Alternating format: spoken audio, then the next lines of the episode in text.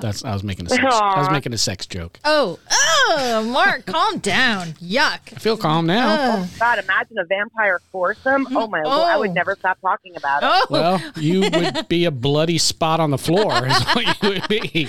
oh, but what a way to go. Mark, all I could say is, what a way to go. Yeah.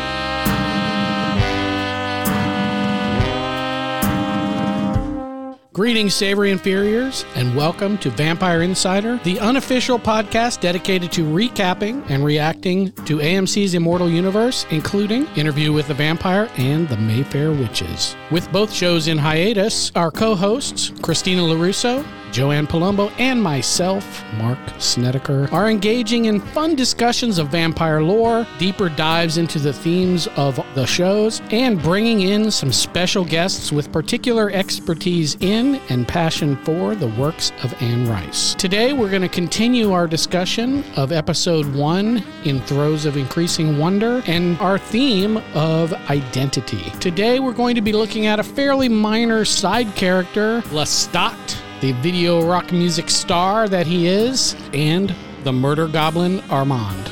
Welcome to my co hosts, Christina LaRusso and Joanne Palumbo. Hello, ladies. Hello, Mark. Hello, Joanne. Hi guys, how's it going? Yeah, it's good. It's good. Look, whatever complaints people have, they, it can't include, well, they just didn't dig deeply enough into each episode. this is Yeah, your that no one can accuse us of that. No, this is their fourth episode, I think, about episode one, which, by the way, is a very rich episode. So I do not have any bad feelings about that at all. And uh, the only thing I do have bad feelings about is Christina glares at me every time I drink my wine. Well, it's because of the ice cubes. So You know, mm-hmm. wow, just call me out for being classless. That's nice. it's just too l- noisy. I got three cans of wine here, and I don't care who knows it. I want to do a countdown, Joe, for when you are actually going to meet a vampire because that's coming um, soon. How many hours? It actually, it's actually happening one day sooner that I Oh. will be meeting a vampire than it was originally supposed to. oh, Because I ended up having to buy a weekend pass for the convention because everything's sold out for just the Sunday where I was supposed to meet Ian Somerhalder and Paul Wesley. So I was like, you know, I have a ticket for Saturday. I guess I'll go. I don't know what goes on at these things. I went to the Twilight one 20 years ago. I don't remember. So I was like, maybe I'll check it out on Saturday. I'm like, well, if I'm going to go, I'm, let's see who's, who I could meet. There were two people that I was really interested in meeting. One of them was Candice King, who played Caroline Forbes, and the other, ooh, I'm getting chills saying it, Elijah Mikaelson, played by Daniel Gillies. So I chose Elijah Mikaelson. wow. So I will be meeting an original vampire O- and then OV. Damon and Stefan. Yay. Awesome. That's so exciting. And, and so how many, when, when is this happening? How many days do we have? Or June, I didn't, I haven't started a countdown yet, but uh, June 24th is that Saturday, I believe, and then the Sunday is the 25th. All right, so we will will continue to do the countdown. Are you going to tell these vampires about Vampire Insider, Joanne? Oh, you know what would be great? If Christina got up off her butt and sent you your Christmas present. Oh yes. Oh, I have to do that. Yes, because Oh, Lord. oh, We're going to spoil it right now because it's a Vampire My, Insider my t shirt. birthday's in two weeks, Mark. There you so go. Why don't we just call it a birthday Let's, present? yeah. it's It- a it's a Vampire Insider shirt, Joanne. You could wear it to the conference. I could give it to him. Oh my god. brilliant. You should have. You send me two more, Yeah, whatever you want, as long as it Send me makes you happy. Jo- and I'll give one to all the vampires I see. See, that's why that's why Joni does marketing. That's right. All right, Joni, we're gonna track down some T-shirts for you. Beg them to Hand come on and be a guest on the show, Joanne. I can't wait, guys. Joe, Oh you're my gonna God, be I'm you're gonna be on your knees anyway. Yeah. Oh wow. Super- Is your is it true that your uh, name tag at the convention is gonna say face? Hi, my name is Face. Yeah. I mean, have, you like, might as well get that right out there. emoji with the mouth open. Yeah. nice. All right. So I think another interesting character that we can talk about is Rashid slash Armand. Even though we only had Armand for a couple minutes at the end of the series, and I know we're just kind of looking at episode one, I think he'll be really interesting to kind of dive into that subservient attitude that he has around Louis and what's that about. Well, when it comes to identity, this is not. It, it can't be possibly be more central than it is to Rashid, who is lying about his identity. Mm-hmm. Right? He's pretending, and still kind of inexplicably. Right? I to still be- can't figure it he, out. He was pretending to be, and in this episode, he was still pretending to be L- Louis' servant, right? Mm-hmm. or, Armand. or assistant. yeah, you know, hey, uh, have chef start preparing things. Fetch me a hunky boy that I can feed on. You yeah, know, Yeah. In the very first episode, if you just look at the things that he does contained in that first episode, you're right. He does say, hey, go and have Chef Yeah. do this and all of that. Louis allows Daniel to speak to Rashid in, in an, a disrespectful way, honestly. He sort Yeah. of says, and I only work one on one, and which is, is meaning, you know, dismiss this guy, right? Uh, later, not in this episode, but later, Daniel refers to him as a, as the rent boy. I mean, he's very dismissive of, Yeah. of Rashid. But the one thing that I noticed that really, for me, just kind of makes me scratch my head. Why would Armand allow this to occur? Because we know that Armand, this is not Armand's vibe, right? This Yeah. is subservience is not. no, he's been Armand's he's vibe. been a leader Yeah. for ever since he left Marius, right? Right. And really, even when he was with Marius, Yeah. with the young men Yeah. around, surround, which is problematic, but with the young men surrounding Marius, he was kind of a, a leader type. Within By the way, that- they have avoided that problem as well. Yes, because casting of because Armand is in his twenties. Yes. Here's the thing that he does though. This in the conversation when Daniel is asking Louis, "Well, where's your coffin?" and he says, "You're standing in it," and and then he kind of glances over his shoulder at Armand, and Armand, who at that at this time Rashid, you know, pushes some buttons on his iPad, and Yeah. then the the window, uh, Yeah. the shade goes away, and and that allows Louis to do the dramatic thing with his arm. Well, all that took was Louis looking over his shoulder, like like just a glance over his shoulder. you know it was what to do. so dismissive, Yeah. and so it, he didn't even. Yeah, it's just like, like you know, jerked his chin that yeah. direction, you know. Yeah, that to me really illustrates the subservience that Armand, this deference that Armand is Faking. faking, maybe, or does he really feel that way? Is he play acting that? Is he, and why? Yeah, is this some sort of kink? Like, is he a sub? Like, He's like, you know them? what? Like, After Armand 2000 gets off on like being told what to do and Right. you know getting his little butt spanked or something. We don't know. For the life of me, I can't can't figure out either why th- that we got introduced to Armand the way that he was, and I was so. I remember I was not thrilled with him being Armand because I'm like, it it doesn't make sense. Like maybe later on I'll like it once they make it make sense. If they do. I'm well, plus it annoyed by ruined Christina's elegant theory. My theory was Yes. my highly complex. Well, it really wasn't that complex, and it would have had, had would have had canonical support. It was so It was a beautiful It was theory. sweet. It really was a good theory, but oh well. Give us a little bit of the background and history of Armand that we know. We don't know it in the show yet, but we do know kind of who he is because not everybody's read the books. Well, I know. Okay, so he's he was a young. Well, in the books, he's a young. He's a kid, and he's he's kidnapped from his homeland. In, well, not kid kid like Claudia was a kid. He was No, a he's like- teenager. yeah. Yeah, right? yeah, he's a teenager, but he's like, you know, 15, Adolescent, 16, yeah. adolescent, right? And he, well, I think that he's originally kidnapped when he's younger and Yeah. he grows to be a teenager with Marius. Right. When he's this younger kid, he's taken and he is first he's made to be a prostitute in brothels. Yes. And then he goes and he's taken in by Marius, who is a, a powerful vampire, sort of an ancient one Very ancient, yes. a Roman vampire, Mm-hmm. and then he joins Marius's little school for boys, Yeah, which which is problematic. problematic. And Marius engages sexually with him and fe- and continue and feeds off of him, but doesn't turn him into a vampire until Right. Armand gets sick. Yeah. and then he. Uh, he he saves him by turning him into a vampire, and and then Armand is taken by a coven and quickly rises to power within this coven. He becomes the leader of this coven. vampire coven, not a witch coven. If we're speaking to people who didn't read the book and you Right. say coven, they might think, Think- like a witch coven. Which and coven? they've Yeah, yeah. and of course, he meets Lestat before he meets Uh, he does meet Lestat before he meets Louis. That's when he's living underground. uh, They're Like just like they- being they- really s- like Well, they're scruffy. living. They're living in like squalor, and and they they don't interact with the living. That's one of the rules. You're not allowed to do this, Yeah. and you're not allowed to pretend as if you're human or interact in any way with the living. And they're just kind of these Laying dirty, dirt. Yeah. yeah. They're like hobos. And then uh, Hobo and, vampires. And once he's met Lestat, Lestat, Lestat kind of destroys that coven Yeah. and says, "Well, this isn't you the way it needs to be. fools. You could have kick ass threads like me. Get some drip, son. Now, you can have the riches of the riches That's and right. then sitting here That's- living like paupers. That's right. That's right. And so then they become the oh, theater of vampires. Oh, Yeah. And then he is heading that up. And there's a whole there's a whole thing with him and Lestat and how he's in love with Lestat. All of that, right? Then Louis goes to France. And that's when he encounters Louis and Claudia. And he has a hand in Claudia's death, more than a hand. Yeah.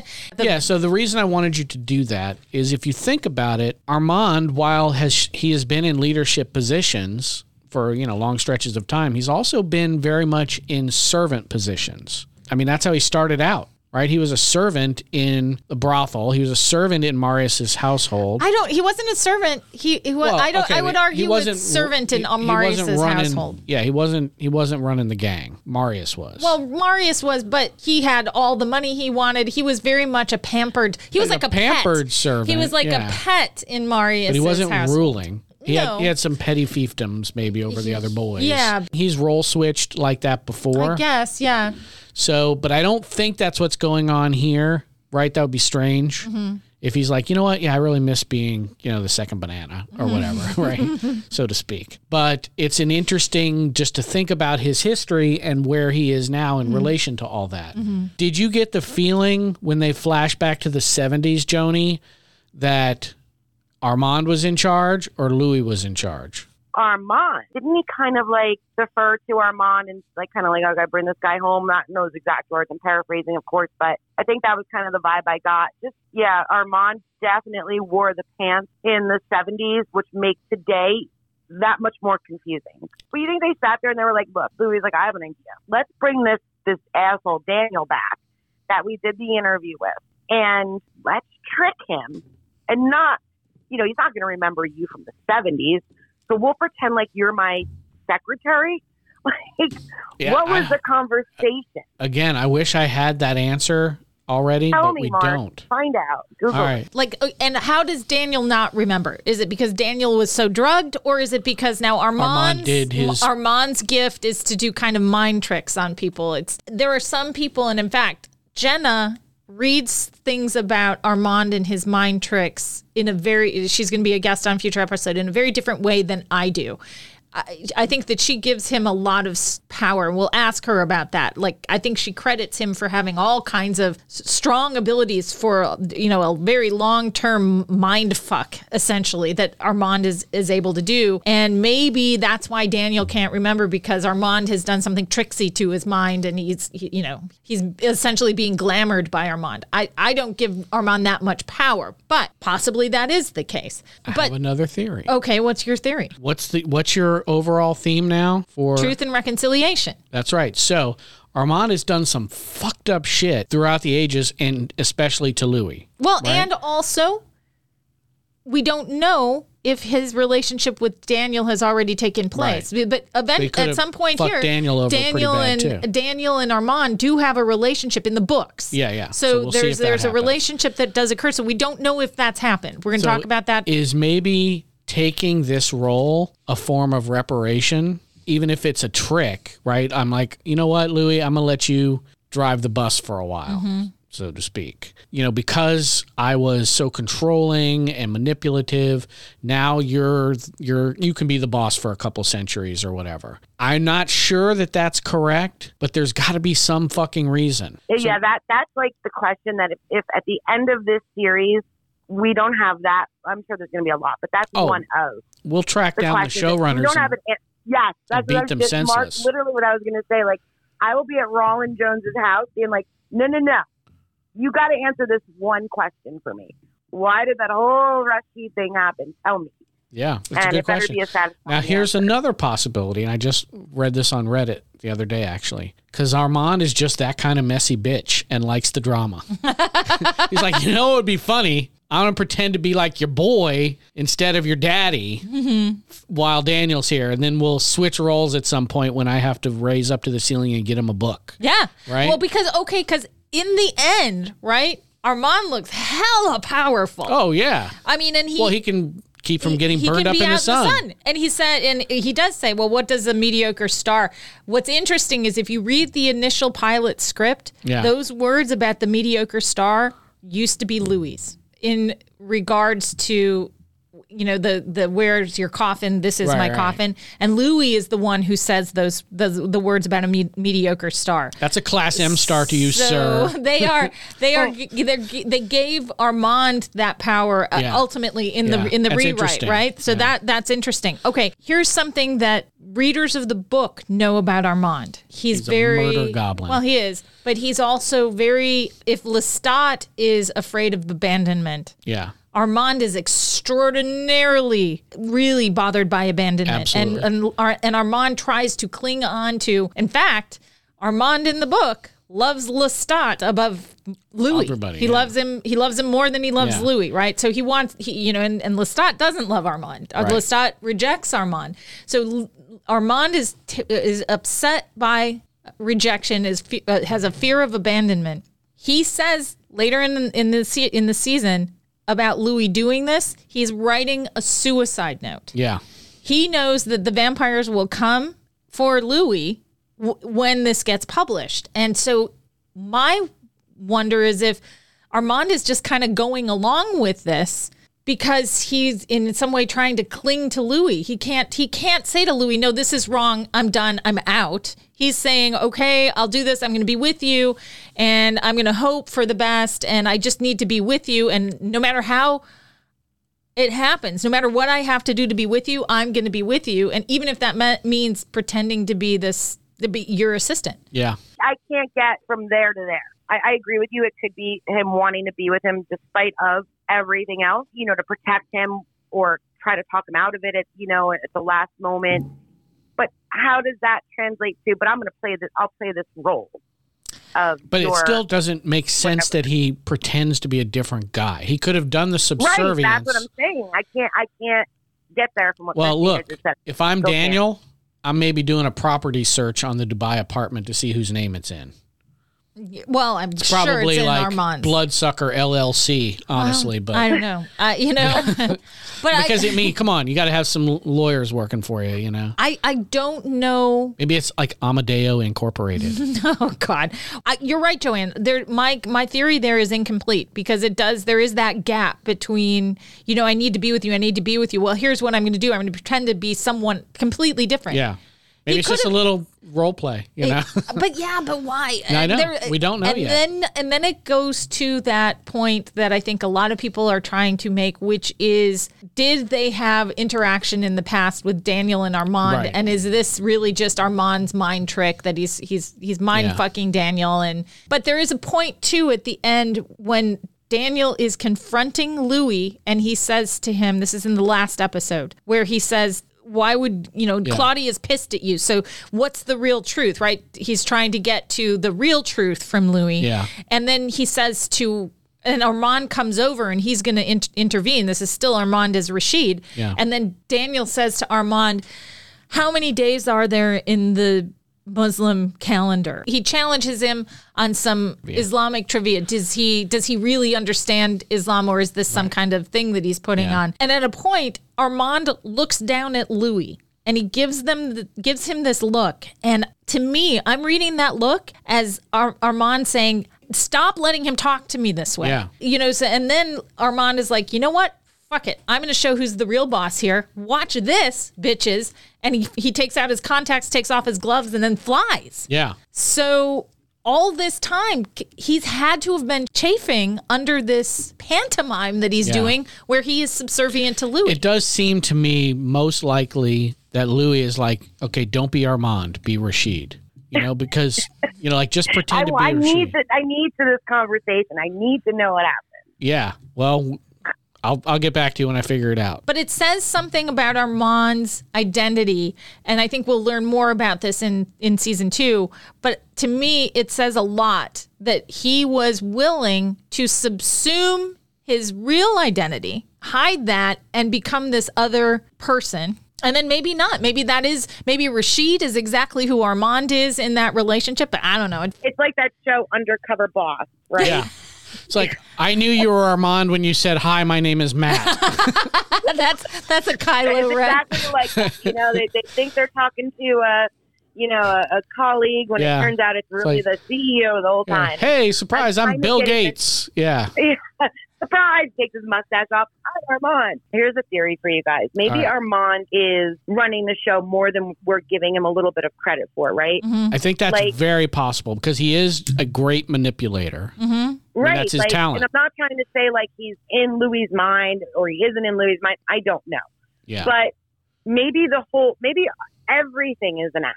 yeah. Maybe his concern for Louis's well being, if this book does come out and the vampires come for him, maybe that was an act. But uh, I'm not saying he doesn't care for Louis or why why he would be indifferent or want him to be hurt. Maybe in my mind, I'm I'm sitting here just kind of spinning and thinking like, let me look at it as if, if Armand is orchestrating this. yeah. I'm Armand. Pre- is getting Louis to Yeah. go back to this interview for some reason and to bring Daniel there for some reason. I know it's to bring Daniel there, but also to bring Lestat. could be. to bring Lestat. could be a You think so? Lestat trap. That would make sense then to me as to why, if this was going to benefit Armand in some way, then playing Louis' bitch actually could make sense to. Except here's his plan.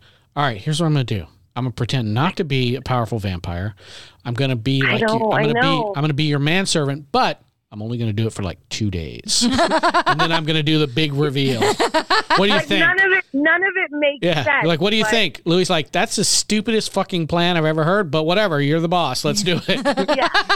Yeah, it's your, it's your it's your penthouse, so I have nowhere to yeah. go. It's So like, I'll do it. you know, I'm kind of just couch surfing, bro. So Well, what do you what do you think about that, Christina? Like, do you think maybe I don't know because That could be I- it. I've always been thinking about it from the Louis perspective, but if you really turn it, which is what you've done here, turn it on its on its head and look at it from the Armand perspective, and is Armand the one the, the- who said, "Let's bring Daniel. We're going to have this interview." Now it could be because he wants to see Daniel again. Maybe we'll get there. We'll get there in that other conversation that we're going to have. But maybe he hopes in the retelling of it that Louis will like hate Lestat more. Like we don't know what went on. Like was he thinking about maybe Armand felt Louis was going to leave him for Lestat, and he was like he wasn't that bad, and he's like sit down and try to remember what he did. or You know or something. he or because remember Armand loves He Lestat. likes uh, Lestat. Yeah. He really likes Lestat. So Well, what so better do you way? guys. Right, right. But what better way to get Lestat's attention? Uh, assuming that Lestat is underground or they're where we bringing don't back know, all of his exes. then then making you know making this point about Louis. And, and then he's he's going to publish this this book is going to get published and Lestat is either going to hear this conversation happening because of you know secret His superpowers. brain powers Yeah. or or he is going to see this story published and he is going to then well you know he's going to have to rise out of the ground because Well- of the rock music right. He needs to do the rock music videos. I think Armand and Louis are, you know, messy little bitches, and I think this is going to get back to Lestat way before it goes to print. Probably, but so here's so here's the thing though. Then Lestat is going to have a score to settle. He's going to have to say, "Hey, hang on, that's not what this is like." So then let's say Armand is trying to get Lestat's attention. Well, here comes Lestat to go. You know what? Fuck that. That's not how this went. And then Armand and Lestat are brought back into confrontation again, and it could be because that's Lestat's the one that got away from Armand, and then Les, then Armand can say, "Ha ha, I've got your boyfriend," which Yeah. obviously he knows. He knows Armand knows that Lestat knows that he's got Louis because of what happened in Paris, right? yeah. Like you know, I mean, Lestat shows up in Paris, and well, at least Book Lestat does, and we know that he knows that. Look, I'm telling you right now, Lestat's showing up in Paris. They're not leaving Sam Reid out of any more episodes than they absolutely have to. right, right, yeah, No, they can't. They can't. Could he have been Rashid? The strategy was just to kind of ease Daniel into the idea until, if, because keep in mind, the fall of the angels was ultimately a seduction, mm-hmm. right? Lucifer seduced these other angels. Mm-hmm. And we're letting the story seduce Daniel. Mm-hmm. Is that kind of Armand's plan is to get the hooks into Daniel and not give him too many vampires all at once? I'm not getting that vibe. No, But I they don't fa- think so. but at a certain point, they decide it's okay to tell Daniel that it's the vampire Armand, right? Well, I mean- After- they decided after it. two and a I don't think days. they decided anything. I think Armand just did it, and Louis was like, "Okay." Well, yeah, or Louis seemed to be into it, although he did have that little bit of the uh, uh, Stockholm syndrome. oh, well, that's a good question. Louis was like, "Louis was like, oh, we're doing this now. Okay." Yeah, Like, okay. Right. Was Louis as surprised as Daniel was when Armand decided to do this? Yeah. Was he? I yeah, I don't think that was part of the plan. I don't think he was to reveal himself. I think Armand just had enough at that point. Yeah. Maybe. So And, the uh, question is on Armand's identity then. Is he ultimately more manipulator or lover? I, don't, I think you could be both. Well, Yeah. clearly, but I mean, which is he? What's his central? I, I think? I think at this point he may be more manipulative. I mean, that's what we think just yeah, based on his Christina, I history. agree. Because in order to make what we're trying to make sense here, him him hiding who he was, you almost have to say that he's being a more manipulator, more manipulative than anything else. Yeah. Unless it turns out to have been Louis' plan. Well, uh, but Bro, even just pretend to be Rashid. It'll I don't know, but it'll be fun. But no, but I no, I think that he's being more manipulative, and I think it's because he senses Louis is is drifting away. Yeah. I think because he says this is a suicide letter. I think that this is. I think that he he senses that Louis he's losing Louis, and he needs to get him back. And I think this is his weird way of doing that. You know, I mean, we do weird Yeah. things when we're trying when we feel we're losing someone. I think that we, you know, it's it's a it's a very human thing to do. Now, is it a good strategy? Let's say if I thought I was losing someone, I'm like, you know what I'm going to do? I'm going to invite back one of my exes. Right, and bring them into the fold, but I'll use a different name for a while. Is that cool? Like- None of it makes any damn And sense. if I was going to pick a different name, what would it be? I'm just going to adopt this whole new Yeah. identity. I think it'd be like Richard Steele. Deal. exactly right. oh, I think it says a lot. Oh All my god. So, in summary, are you just is this just a big game and you're at the center of the web, Mm-hmm. you know, or is this something maybe not of your making and it was dictated by other circumstances we don't know yet? Or, you know what I just thought? Hear me out. Maybe something is going on with Armand that he can't be known as, like the name Armand can't be mentioned amongst the vampire community because there are people coming in and out of that penthouse, the people Yeah. he feeds on. And maybe it could be something like that. Like, Think he's on the let lamb? anybody- yeah, like we can't anybody let anybody know that this is actually Armand. So when my guy comes in to feed me, keep calling him Rashid. Could right? be. I don't know. Armand says he's serving a god. we've come up with some really good alternative theories about this whole situation. Well, Mark didn't, but you and I did, Christina. Yeah. That are almost all certainly wrong. Oh. I know they're they're probably all certainly wrong, Yeah. but I hope that whatever the real thing is, if it's not one of our theories, that it, it can live up to or be better. now let's talk about Lestat. We talked about Louis being quite the onion in the last episode. Yes. And I think that Lestat is going to also be very complex. Which of those two onions gives you more tears? Louis is so He's a tragic figure. He is tragic, and I feel I, I actually feel very sorry for Louis, especially after we talked about it last week. You know, he thought he had a choice Ish. ish, or at least Lestat thought he was giving him a choice, and Louis really didn't have a choice. He know who- found somebody who was in in emotional turmoil. It, he's very predatory, Lestat. Do you know who thinks he had an awesome choice? Who could it be? Yeah. It's Who could it be now? It's Joanne. Always me. But guys, you know what I just realized as I was sitting here, kind of like going over my thoughts about Lestat? We missed something major about Louis in terms of his identity and you know, kind of slash role he plays. Father figure. Father- Father figure. Oh, there you go. Oh, You're yes. not wrong. That's Claudia. true. Eventually, yes, Yeah. that's true. No, I don't even know if eventually that was his kind of like initial. from the jump. yeah, he was he was babying her, right? Well, but not in episode one. but right. No, not in episode one, But but, we have hindsight. overall, I mean, I think Yeah. that's something that we definitely missed. I agree with you. And did, did that shift as time went on? Maybe not for him, but for Claudia. Yeah, she wanted him to be more of like. Remember, she one of her conditions was, "I'm not your daughter, I'm your sister now." For the Right. both of them. You got to be my Mhm. bro. You know, it's interesting Right. that you bring up Louis because actually, as I was listening to the episode and I was editing it, I realized that we missed a couple of. There were a couple of things that we missed about Louis, and I think at least one of them. How we, dare you? I know. At least one of them we can pick up in Lestat because I think it it has to do with Well, both. the of- father one we could pick up it with Lestat. with Lestat too. I struggle with that idea of Louis as a father figure. I know that that's what he felt that he was, but it was a really unhealthy fatherly relationship. I mean, that doesn't make well, mean the that they're whole not. situation is unhealthy. I mean, yeah. can't just say that one relationship was. Yeah. Yeah, no, it is. The whole thing is, but where what I always think about with Claudia, because this Claudia is a little bit older, right? I always think, look, she went away, she did her thing, and and she could do that. And then Louis encouraged her later, go ahead, you should go. She gets on the train, remember, and then Lestat does the head. and Tickets, please. Oh, that was the best, best, best moment. It was so good.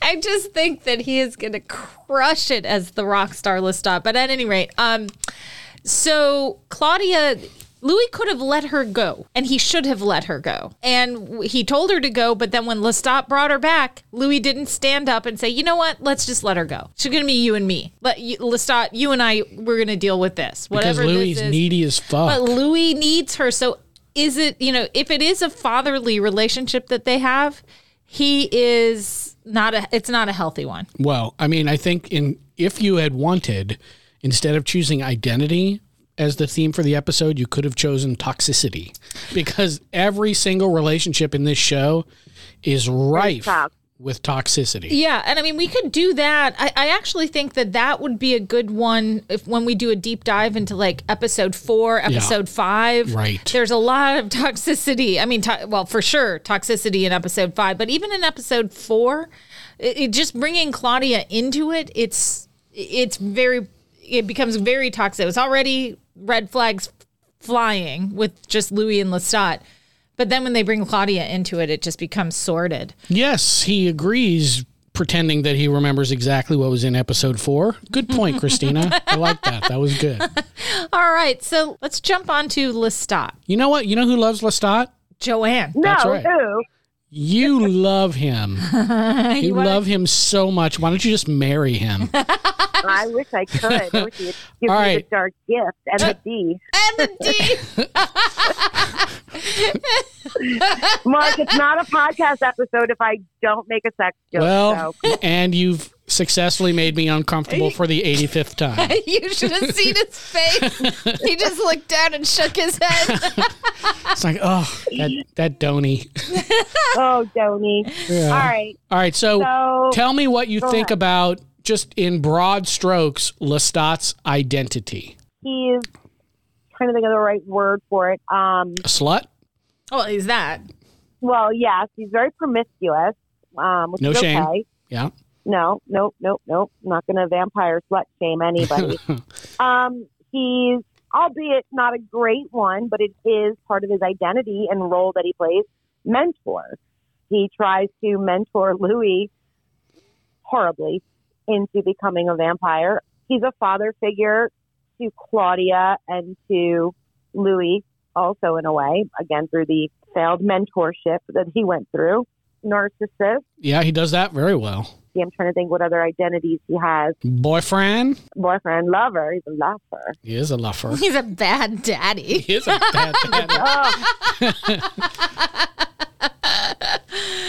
Uh, Honestly, that line is so terrible. It works great as a joke. It really So I, I like really- that. It, I like that it exists. Yeah. it'll be like season five, and I'll be like, remember that time when Yeah. Dad said bad, Bad daddy? and I got daddy. the Look how bad and I Daddy. got a bad case of the ick. Um, but that's all I've got. I don't know, Mark. I'm I'm I'm having a hard time with That's okay. him. Well, that's why I'm here, Joanne. okay, To Mark. Tell you me what, what what else? Well, what, here- what, what did I miss? So you did make a very good point about he was a bad mentor, right? I mean, he is mentoring, but imagine like back when you were 15 or 16, you're taking driver's ed, If the gym coach who's teaching driver's ed came in and said, okay, uh, these are keys, this is a steering wheel, go. That's about as much instruction as he gave Louis. I mean, he really just gave him the bare minimum. Here's how you stay undead slash alive. Don't do this shit because it's going to make my life more difficult. And, uh, you know, enjoy. Kristina, what's your quick kind of broad brush stroke discussion of Lestat's identity? He is above all, I think he identifies as the wolf killer. And that's incorporating the book and and the series. And I the mean, he talks about it in the first episode. So, Wolf Killer, I think that he is trying to be instructor, mentor for sure. I think also initially he is stuck in time. I think that he he Yep. you know when he comes over he says I'm a 19th century man because he's Right. dressed And in he's old fashioned clothes. clothing, which says something to me and we'll get there. Uh, uh, but vampire. Did either of you say vampire? uh, no, we forgot that he was a vampire. So No, I don't. I don't think we've said that for anybody thus Yeah, far. uh, well, okay, but that's a, there's a good reason. There's a good reason for that. Uh, apart from Armand, who obviously all well, but Armand is a vampire, but then doesn't really embrace the whole vampire thing until you know eventually he meets Lestat. Right. But Lestat is all in on the vampire. yeah, uh, Armand yeah, he is the identified as quintessential yeah. I, Armand kind of identified as like homeless undead guy, right? Just kind of Mm-hmm. shambling around in shitty clothes and a shopping cart, probably. Mm-hmm. But go ahead, tell us more about his identity as a vampire. Well, I think that we're doing broad strokes now, and I would just say that that's it. He is he he really embraces that vampire life. And, and that's not to say that he doesn't struggle with it. He does. You, you we we learned that in the Vampire Lestat, and we'll we'll learn that. But if we're just isolating ourselves to episode one and some of the hindsight that we have, he has accepted that he is a vampire. He has accepted and relishes how he has to live as a vampire. He thinks it's a great thing to be a vampire, which is clearly what he's been telling Louis. So he is all in on his vampire self. I think also a part of his identity, and you don't get this in episode one, um, maybe you do a little bit. I guess we can still talk about this, is as son. As a son. He talks about his father and talks about his mother. Yes. And I think those are because of course I've I've read further, I know that those are two things that are significant. right. So His dad's significant for his really lack of involvement. yep, being and a his bad mother father. uh, as obviously a sex object. Well, his mother in episode 1 no, but we do know that there is is that coming. So those are my those are my broad strokes. If you are holding a tarot deck, which card are you using to represent Lestat? Oh, The Hangman. See, I would have chosen Louis for the hanged man because he's more of a victim. But tell me why you would choose Lestat as the hanged man. Okay, very. Because you think he has a big um, dick? it's, no, that's it's, the it's not, hung man, It's, you Whatever. idiot. So, you know, very criti- intricate. criticize me very for my verb tense, why don't you? okay, what's your why? Why? This Lay is it on me. Interesting. It was literally the first card that popped into my head. I like it. I don't know. I guess maybe I associate Hangman with death, and Yes. Lestat is death. He deals in death. Yes, So I am. that's I- why I chose the Hangman.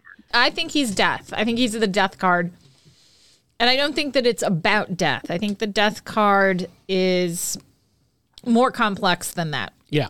Well, lay it on us. Um, actually, the death card is not just about life ending, it's about endings and beginnings, change and transformation. He's definitely changing some people. Right. And also sort of the invincibility of the death card. So the skeleton on the death card is obviously bones are the last things to go, right? Yes. Uh, it's also in some death cards he's, he's cloaked in armor, which speaks to invincibility. Death is going to come no matter what. Do you think Lestat has that sort of inevitable quality? It's just unstoppable force of nature. Yeah. You know, mysterious. He's mysterious. You know, Lestat. Well, Lestat's not super mysterious. Lestat's kind of who he is. He's sort of in Yeah. your face. I'm Yeah. Lestat, and this is what I am. But also, the vampire is mysterious. Yes. So I would say that that there's that. I I think that he is. um it is. It's like this immortal. There's an immortal or immortality element to the death card too. Okay, I'll fi- I'll buy that. So that's why I would. That's why I'm going to guess, or I'm going to say he's the death card. Other choices could have included the magician, although I would probably make that Armand if I was thinking about it. Um, as Joni pointed out, uh, the Hanged Man. Uh, what else? The Lovers. But I, th- I think that's a good choice. I think uh, I think death is a good choice. Joe, do you want to change yours? No, I'm going to keep mine. Yeah, I like it. Stick to it. That's what I do, even if I'm horribly, horribly wrong. I just keep going. Care if I'm wrong. In fact, you know what I do? Double down. I'm right in my own mind. and That's right. That's all I care all about. that. All right. So that little diversion aside, Kristina, did we do yours? No, we, you did my card. Well, I know. Now I'd like to hear My, what your oh, my, ideas about my, identity. my question about identity is this: which which as, which aspect of his identity do we want to first dig into? I Roll the think dice. vampires. yeah, yeah. let's talk about that. All right, let's Start. do so. So let's talk about Lestat as vampire. He doesn't care that much about the lore or the rules or the history, but the actual being a vampire, being powerful, drinking the blood, killing in cool ways, sexing up other vampires. He doesn't seem to really have much Sexing up everyone. Yeah, he doesn't really seem to have much in the way of regret. He's certainly not sitting around wondering, oh, should I be a vampire? Should I not? He does wonder a little bit from time to time, what kind of vampire should I be? Mm-hmm. But he doesn't ever sit, seem to, and at least I don't remember it, seem to be like, oh, I wish I'd never been a vampire. He mm-hmm. loves being a vampire, mm-hmm. at least at this point. The only thing that I would maybe walk back of what you said is that you. he he knows the rules. Oh, he knows them. He just doesn't care about By the them. time that he meets Louis, he knows about those who must be kept. He Yep. knows he knows a lot, and he won't tell Louis. So he withholds the information. So I would say that he, with all the things that he says to Louis, this is your you're a vampire, you're a killer, Louis. Those are all things that are true about him. They are not oh, necessarily Oh, yeah. true about Louis. Yeah. I mean, he is a vampire, but does he just does being a vampire? in here, I guess here's a question. Lestat is full in, all in on vampire Yeah. life. He expects that of Louis as well. Claudia also eventually will expect that of Louis because they both say it makes them feel bad that Louis is not killing people, that he's Yeah. you know living on a Squirrels and stuff. animal based diet. Is it all projection or is he right when he says this is your nature, you should be doing this? Or can is there are there multiple ways of being a vampire? I think he's 100% right. You know, when he's saying that, he's, he believes it. He's very um, enthusiastic about the ways of being a vampire. He knows that that's his nature to kill, to basically be top of the food chain. He, you know, pretty much says that to them when he says, these used to be your friends and your neighbors. Now they're, they're your savory inferiors. Right. Also, uh, I just checked Yelp. He gave vampirism a 10 out of 10.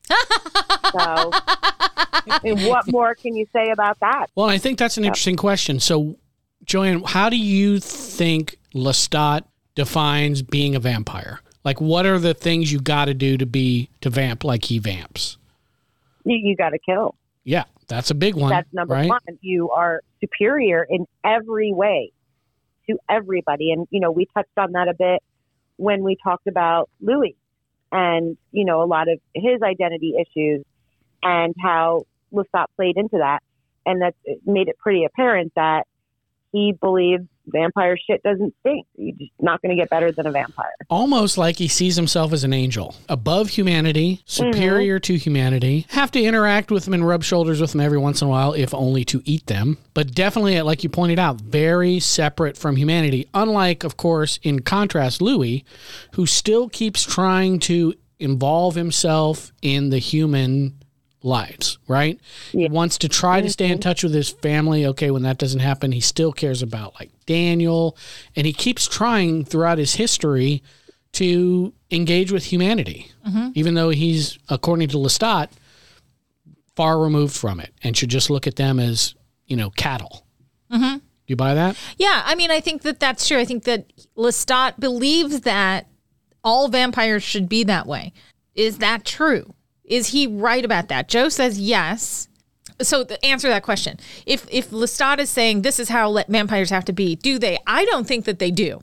I, Right. thi- I think But that there's room. Lestat But think? Lestat thinks they do, and I think that I think that there is and should be, and this is a bigger identity question, right? This is a tolerance question. Lestat's insistence, "This is your nature, Louis. You must do this." In the book, that means something very different, I think, than it does in the series.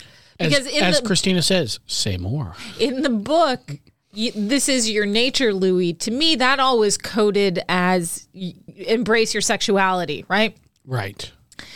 and in the series that's a part of it I mean, he's living with Lestat, so Yeah. he has embraced his sexuality. Now, though, when he says this is your nature, you're a killer, Louis. That means again that that's literal now. That you're a killer, Yeah. you're a vampire, you must kill. And Louis, I mean, if if Lestat had been a little kinder to Louis, had been a little bit more like, "Hey, it's okay, you can live on animals." It's not But- great, but, but you're never going to be as strong as you could be. But Lestat says it makes me uncomfortable when you don't do what I do. So do what I do, Claudia. embrace Claudia too. my idea of what you should be. embrace my idea of who you should be, and of course that goes directly against what we were talking about when we were talking about Louis initially, which is. Louis was saying, I feel seen by Lestat, but he wasn't really being seen by Lestat. Lestat was really, Lestat was crazy in love. He certainly is. He's obsessed with Louis. Is that a Beyonce quote? he is.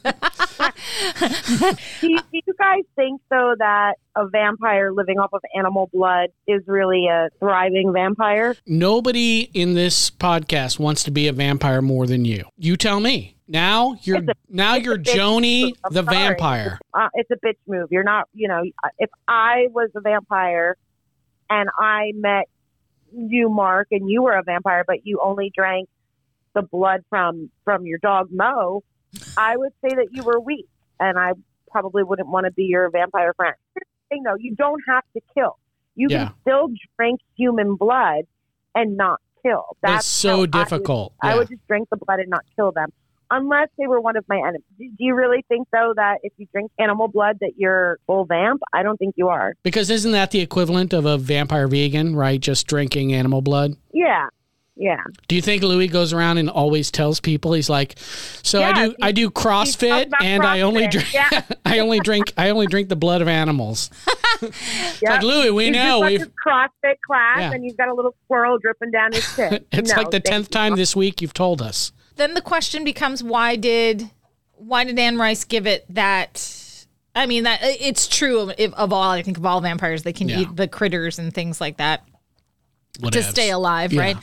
But in a pinch. in a pinch, but uh Louis really tries to stick to that. So that's Yeah. saying something about Louis's identity and his quest to maintain some of his humanity. And I just think that it it as much as Lestat is who he is, is that vampire self, he needs kind of a mirror to be held up in in the- choice of his partner. He's dying for these partners Yeah. to be the the companions that he wants them to be. And essentially, Lestat wants to date Lestat. Yeah. Lestat loves Lestat. He'd like to bang Lestat on a regular basis, right? He'd love to drink from Lestat. Right.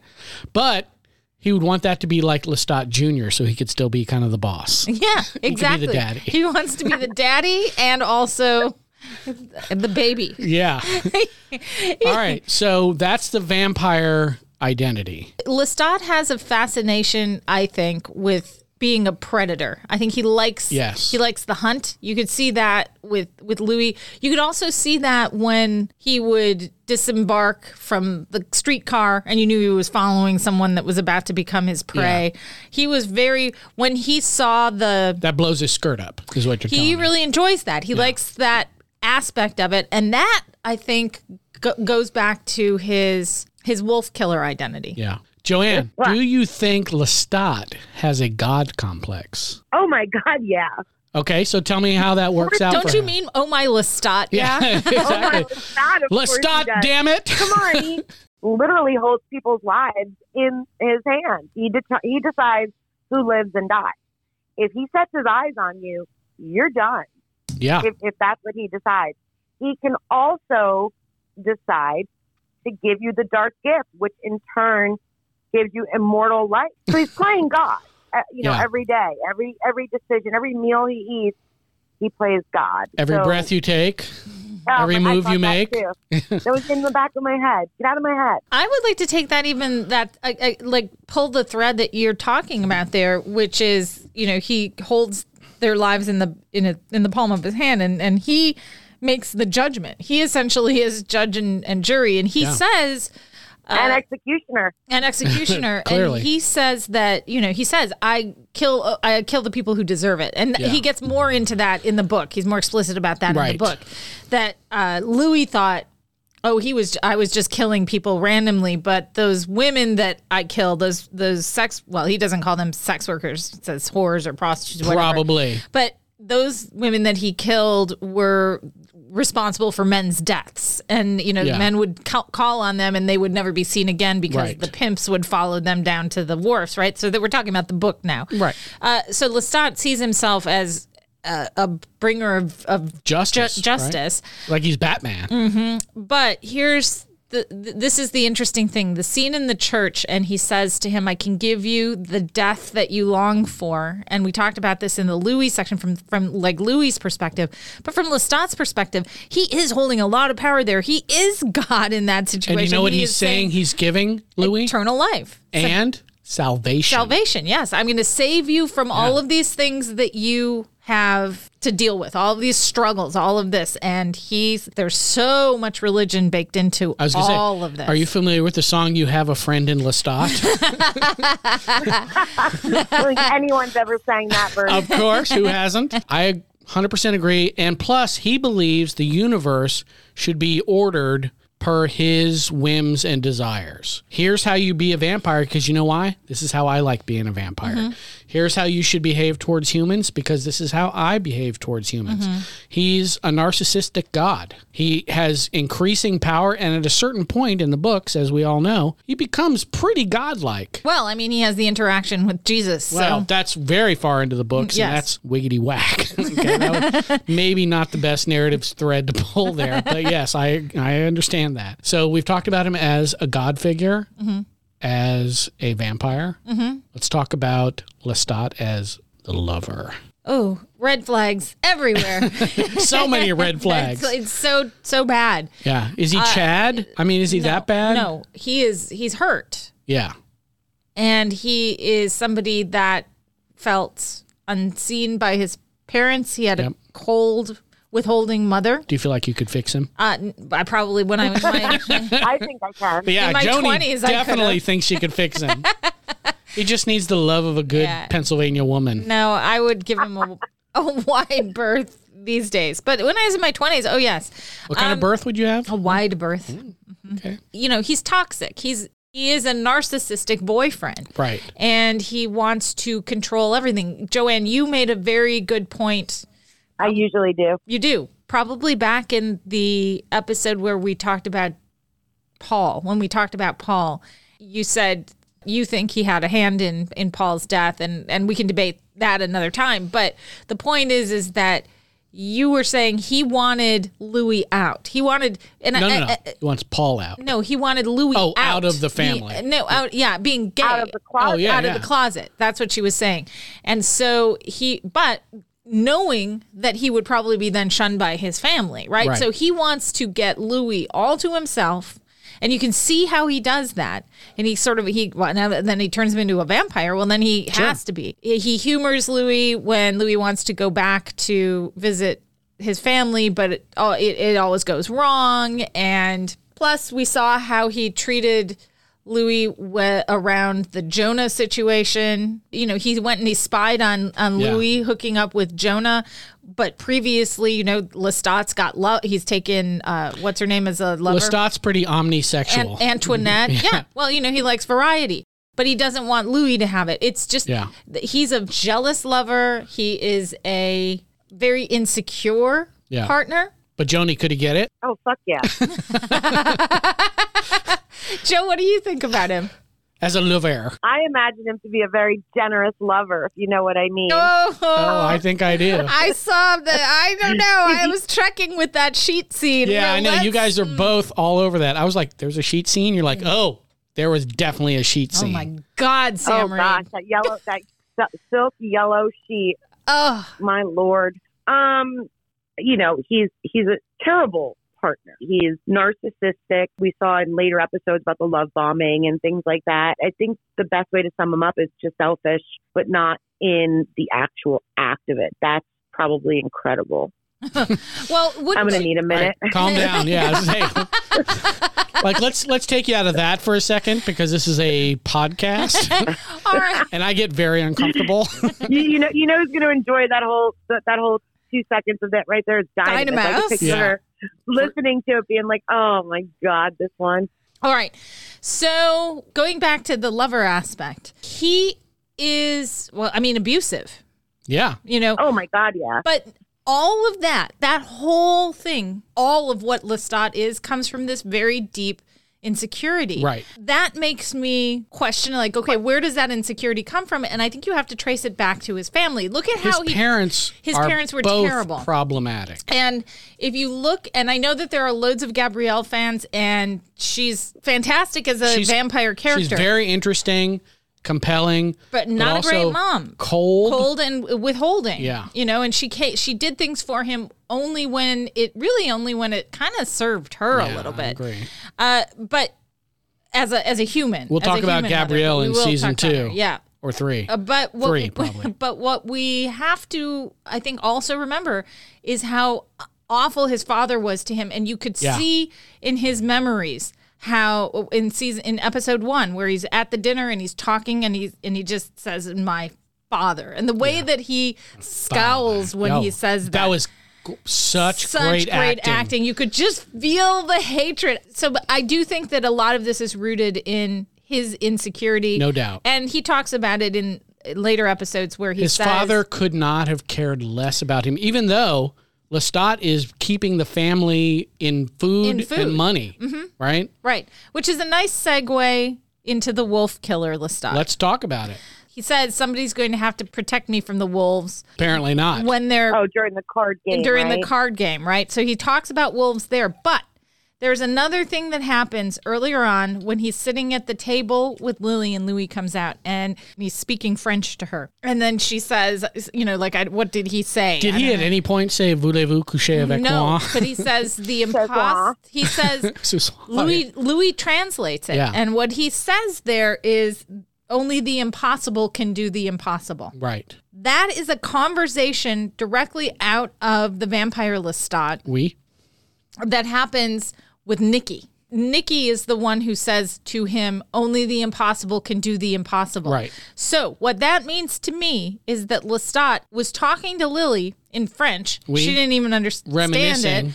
Reminiscing about his conversation with L- Nikki to do with the killing of the wolves. Right. So, this is a very deeply embedded aspect of who he is. He's out there killing wolves when he's a human. This is Yep. still when he's a human. Yep. I mean, he's badass. That's like Lestat- that's like if you're Aragorn, you can do that shit. yeah. You know. Well, I mean, he almost dies because Yeah, of well, it. But I mean, he he vanquishes the wolves, and this makes him very, uh, you know, very popular in the village. Gets him a cool coat. It gets him an awesome coat. And actually, And a put- boyfriend. and and a boyfriend, and Nikki.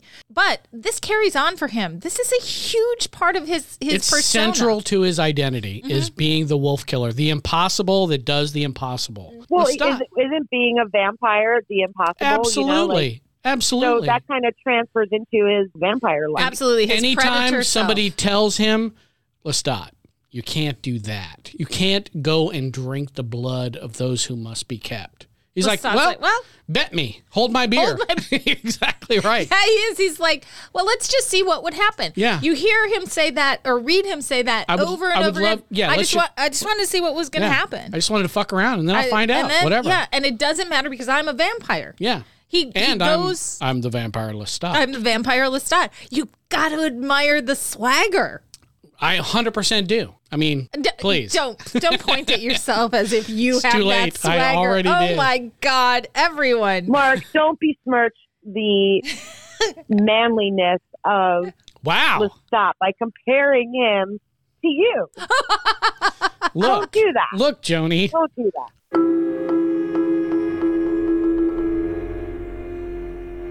So I have yet another amazing question. Joanne, Oh, Mark, yes, you're like the Riddler tonight. thank you.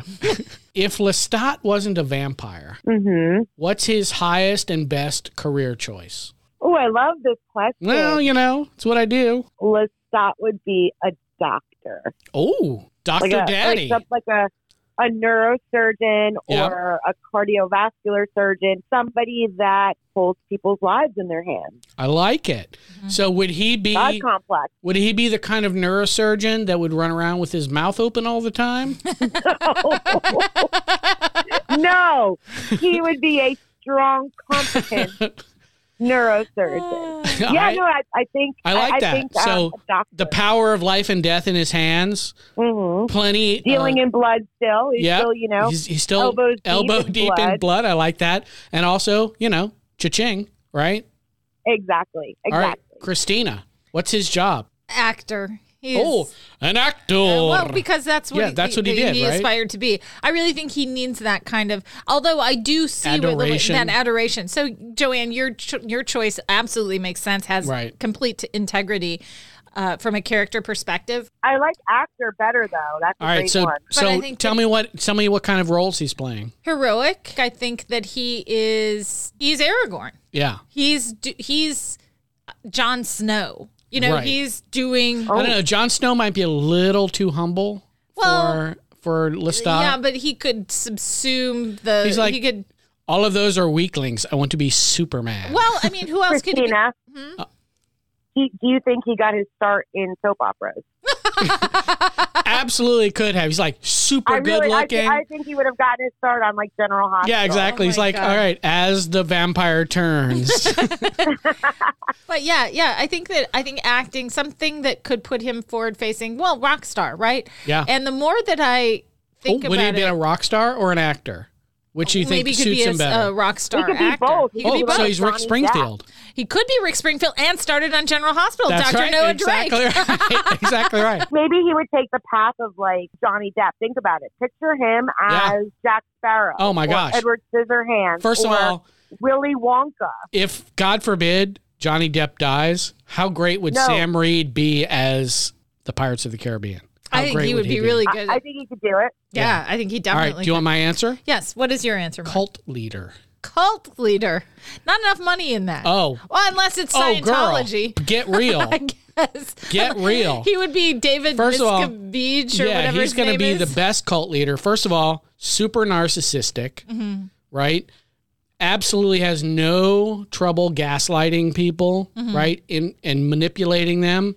I think he would be an amazing cult leader, although I like him better as an actor, where he's on stage, all lights are on him, doing 500 flips in the air inexplicably. I mean, obviously that was his real ambition Mm-hmm. Before he became vocation. a vampire. All right, here's another one though. What about this? What if he was an evangelical preacher? Oh, preacher? I wouldn't doubt that at all. but one of those like mega church ones. Yeah, yeah, Where he's just raking in the cash. yeah. He's he goes to a church where he's on it like a TV screen. He's Mm-hmm. not even bothering to go to the church. He's like, you know what? Tithing is the most important thing you can do. Mm-hmm. Worship me as the voice of God. Absolutely. Well, cult leader. There's not. That's almost the same thing. Really. and he did have that religious yearning as a as a young man. Yes. He was interested in that, but really more from an educational perspective. That's really what he Now- he w- he he himself says in the Vampire Lestat. Yeah, I wanted it's not a- about really the faith for me because Right. he was a man of the Enlightenment, but he wanted the education. Absolutely. Let's say Lestat, uh, you know, 2023. Does he have social media? So what would be his TikTok handle if he does? And then the second part, would he have an OnlyFans? Oh, His his TikTok handle easy Wolf Killer. Wolf Killer. Yeah. Wolf Wolf, Killer, Killer okay. 69. That's my guess. On on Twitter though, his handle would be at Lestat eats peach. Yeah. what a great name. Oh, I'm oh. sorry. You you have a think he would have car? an OnlyFans account? Oh, absolutely. Yeah. I think Lestat has no problem whipping it out. I think he'd be a top earner on OnlyFans. I just don't feel like he'd even bother with OnlyFans. I think that he'd be a legit actor. I think that he'd do Yeah. social for fun. I think you know, like he'd be one of those cool actors that would do some some Yeah, yeah. TikToks. It's like, oh, hello, peasants. Yeah. What would you like to see me do today? What about okay? Let's let's actually let's let's dig into that question though from from an identity perspective. Oh, yeah. I forgot we're doing a podcast. Yeah, I'm not, just telling jokes We're not stuff. just having conversation. What about Lestat as an actor, as an ident- his identity as a performer. What you're seeing of Lestat in the series is that really Lestat, or is that a persona No. that Lestat is putting on? Who is the real Lestat? Is the real Lestat the guy in episode whatever it was six or seven where he's in the chair being grilled? Yeah. Is that I him? think is that I him being think vulnerable? it's a combo of both. I, I think he's very insecure, and that's why he puts. Well, we know he's insecure. That's why he puts off that persona of the, the, almost like a showman. Mhm. Um, he's he's overcompensating for that fear of being left. Mhm. So he makes himself so irresistible in his mind that nobody could possibly leave. Bigger than he is. So do you think Mhm. have we seen any glimpses of the real Lestat? Like even in episode one, did we see any flashes of the Lestat underneath the performer? I would say yes. And I would Yeah. I would point to the scene at the dinner table when he gets Mad. mad about his dad. When he talks about his father. When he loses his cool a little bit, Yeah. that's more Lestat than the cool of course. of course Lestat. Right. Um, well, you know, when he flew up 30 feet in the air and dropped Louis, I think he was probably dropping the mask there a little bit. He's showing how angry and jealous he is and how he wants it to be all about what he wants. Yeah, I love this guy, but I'm also going to drop him onto the pavement 40 feet below. So I think his mask w- slips when he's mad. The chess game. Mm. Yeah, that was When- really that when was a Claudia- real shot right there. Yeah, when P- Claudia pulls the Polish immortal. So for me, though, you do see cracks in his fas- in this sort of persona that he's putting out there. There's a part of him that I feel very sorry for when I when I think about Lestat. They've made this much harder to be sorry and empathetic to him because of some of the choices they've made with this series. We, I've talked about it before, and that is his insensitivity to the intricacies surrounding Louis' struggles with his racial identity and how he has confronted Louis uh, constantly, but in an unfair, ridiculous world.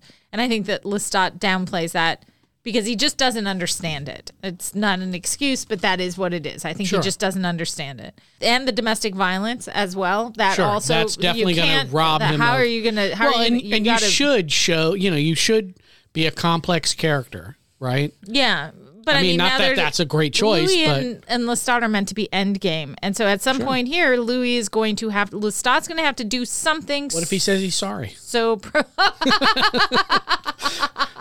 What if he's like, "S- Louis, I'm so sorry I, I dropped you from 40 feet in the air. I mean, I'm sorry that you were I'm sorry I crippled and ha- couldn't you even bloody. chase a goat. Yeah, exactly. Uh, but I, you know, that makes it harder to sort of be sympathetic to Lestat. So I still know that he's a hurt person. And here's how I know he's a hurt person. Part of his identity, as we talked about, was his fear of abandonment and all of the rest. Well, he's been abandoned by Gabrielle multiple times, right? She abandoned him when they were human most of the time because she was kind of living in her own world and she would only connect with him in certain moments, although he reveres her. He loves, well, she gave me my first flintlock rifle. She gave me my first mastiff. my first handy. Oh, Mark. But then, and then when he turns her, she takes off on him. Yeah. She's like, bye. She's like, I'm, gonna going to go go, sleep stand in in the the sand." sand. or I'm going to go stand in the jungle and look at leaves, and then I'm going to bury myself in the dirt. Lestat chooses withholding lovers. Well, Antoinette wasn't very withholding. No, no, but he's not interested in Antoinette. He's She's But a he was with her for seven, eight years. he was, but she's a plaything. That's he doesn't a- care. He doesn't really. He needs. He needs her to be able to read Louis's mind. Right. That's the only reason that he has Antoinette. He because he can get he can get laid whenever he wants to. The people that he turns that he really loves are the ones who withhold love from him. Yeah, because it's a challenge. No. Oh. It's because he is trying to heal the relationship with his mother and probably his father too. Our family of origin wounds are the wounds that we, as going forward in life, we always try to heal them. Yeah, and yeah. a lot of times we heal them in relationships. He continually chooses people like Gabrielle. Louis withholds love. L- Lestat is constantly telling Louis that he loves him. Yeah. Does Louis ever say it back? How come you didn't love me the way I love you? right. Nikki was he loved Nikki, But Nikki was darker than he was very dark. Yeah, he was the emo kid. He couldn't get from Nikki what he needed. On the other hand, Armand loved him. Armand wanted nothing but him. No thanks. And Lestat's like, full, Full clip. clip. Lestat, as a part of his identity, is on a quest to heal some origin wounds, and he's got eternity to do it. The last thing I want to talk about, and we should have talked about it in, in the Louis identity thing, but we can talk about it with Let's do it Louis and Lestat. And it is the opera that they go to see in the very first episode. Was it Pagliacci, No. the tragic clown? It's Iolanta. Yes, I know. I'm just messing That's with the opera about your life, Mark. Pretty much. the tragic clown. that is true. It's not wrong. uh, King Renee's daughter Iolanta Mm-hmm. says there's no H. That's right. Has been blind since birth. Wanting to protect her, the king charges all his servants with keeping her blindness a secret while he tries to find a cure. None, no one can talk to her about anything that would clue her into the fact that she's blind or different from anyone else. So they can't talk about light, color, visions, or beauty in her presence, or they will be sentenced to death. As many of these kinds of stories where it's a sort of it's a story about kind of a mistaken identity and someone she's got a suitor who comes who's in love with her and she's knows that she's going to be married off. It turns out it's the same guy they fall in love. He mistakenly talks to her about being able to see and then she realizes she's blind and then she gets a cure that it allows her to see and then everyone lives kind of happily ever after. Ta da! they say it is Tchaikovsky's beautiful opera of love and enlightenment. This is the opera that Lestat takes Louis to see. And Louis lies about being at the opera. Well, he says he was at the opera, but his stomach, I he, was he so got, I got hungry. you know, whatever. And then we left. And then Lestat says to him, Why would you say that? You were almost in tears at the end. Right. And he said, Well, my family doesn't need to know everything about me. So this is an identity thing for Louis. Let's so let's talk about it from a Louis Lestat. perspective and a Lestat perspective. All right. So, why is your idea? Give us your take. I'm going to ask you to, to go first. This is my question. So it's a story about a blind woman who doesn't know that she's blind, right. but then someone comes along and reveals the truth to her, Yes. and then she becomes her full self, and they fall in love, and then that's it. So the big revelations that Louis has after he's turned is how much more he sees of the world, Mm-hmm. right? It's heightened perception. He can hear people's thoughts. Mm-hmm. Everything looks much more rich and detailed and beautiful. He basically is experiencing the world on a higher level. So that is the Louis character, right? He was like, I thought I knew what was going on when I was a human. I didn't know shit from Shinola. And now I get this incredible inrush of information and sensory data. So that's that's what I think Louis is filling that role right there. I hear that that's your reading of it, and I think that's an interesting no, no, one. no, that's not enough. Uh, no. I need you to agree with me and say my interpretation is spot on. Uh, let's hear from Joe. It's bang Joe- on. Joe, what do you think? I have a very different Good. perspective. Maybe Kristina Mark- will like this one. Louis is the blind girl, and Lestat is the suitor. Obviously, Louis is not bl- a blind girl, but you know his life isn't great. He doesn't know how you know great life can be, and here comes Lestat telling him how great life can be and how he can give him salvation from all of his woes in life. So that's kind of when you read it the first time. That was kind of how I imagined it in my head, more of that than than an actual sensory perception. Although I do agree with that too, but that's kind of where my head's at. My- I, I agree with you, You're Joe. both wrong. No, I agree with guys you. suck. You're the worst podcasters I've ever met.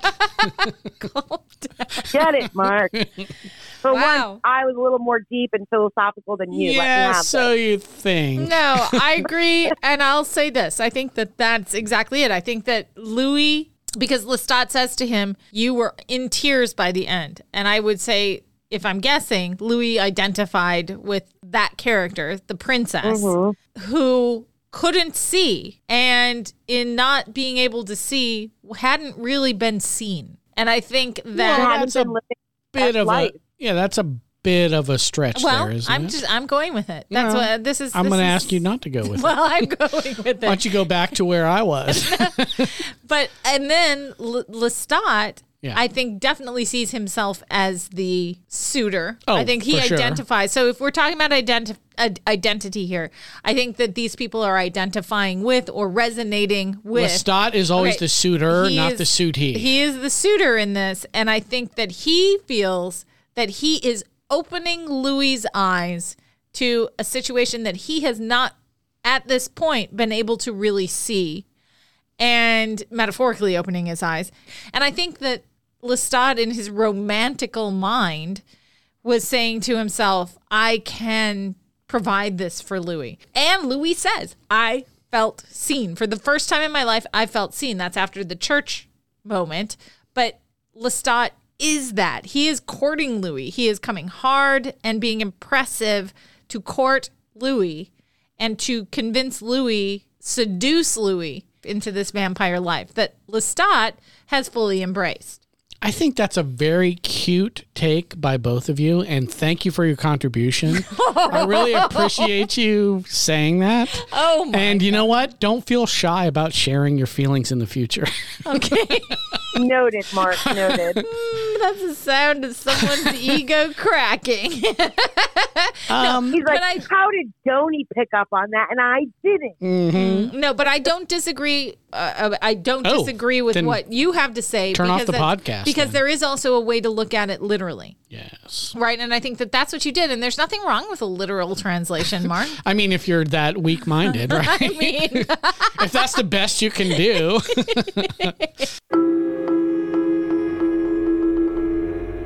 let's do a wrap up. Who do you guys think is the most sort of self actualized character or slash identity in season one? Who Episode one. episode in episode one? Who knows who knows himself the best in episode one? Joanne? I- I have to say, he doesn't know himself the best. I mean, like, he's not like knows himself well, but out of everybody in episode one, Daniel has a better idea of who he is. None of them are a thousand percent right, but Daniel comes closest to being right or, you know, less wrong.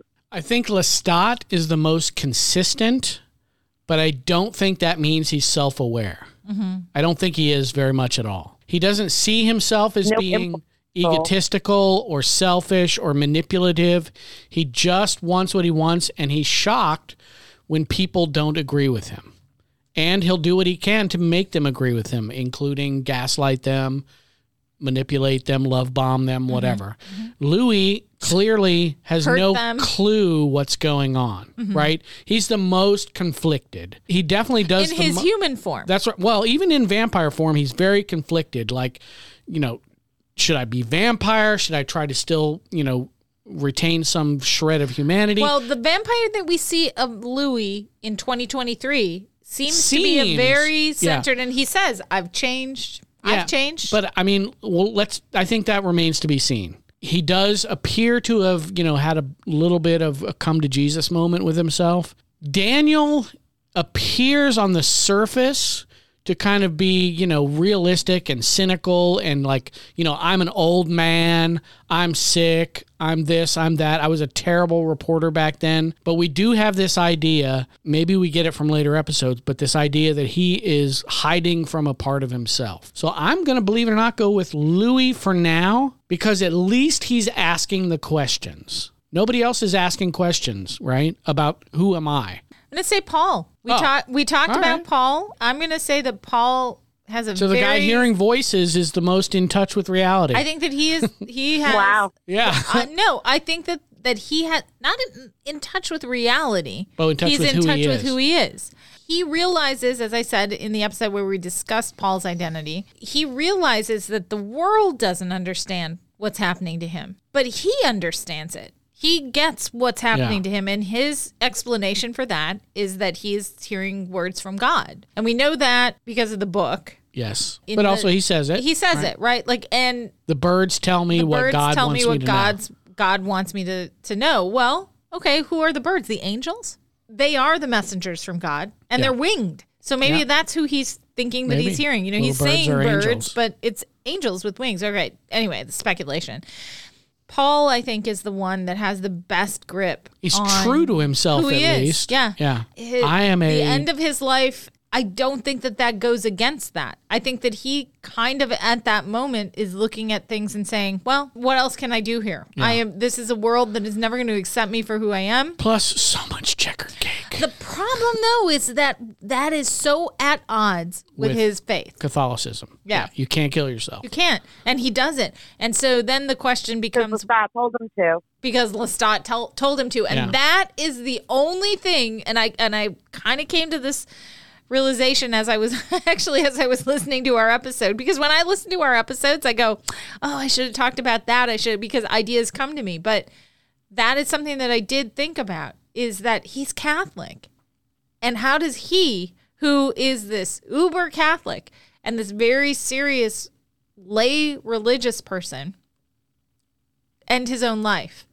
And that is the only thing that makes me think maybe, yeah, Lestat did have a hand in that.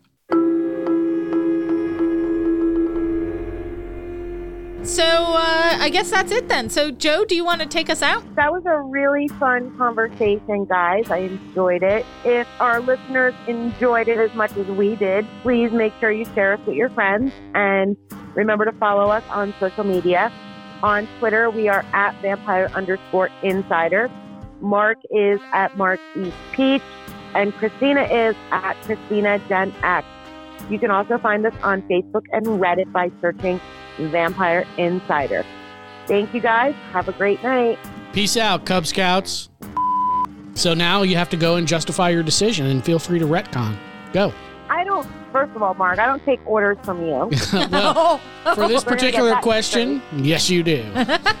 um. Okay. I wish I could sing because I'd sing that song right now, but I'm, I can't. Lou, you got me so crazy right now. Oh God! All right, I wish you could sing too. yeah, well, you know. Hello. Hi, is, Hello. hi, is Joanne there? No, she's at home right now. Can she come out and Who's play? calling? it's a gentleman caller. Sup, I'm Lestat. I'm a video rock Oh, music star. Video rock music. I've got a dark gift I'd like to talk to you about. May I speak to Joni's neck, please? Dynamouse, our fave. Our fave, oh, she lost her kitty this week. Sucks. That's too bad. Oh yes, I'm not Pets on Twitter. should live forever. so forever. I'm I'm sorry, Dynamo Dynamouse. I'll say your name right for this one. Mikey, Sorry about your kitty. R.I.P. What a great looking cat. He was a beautiful cat.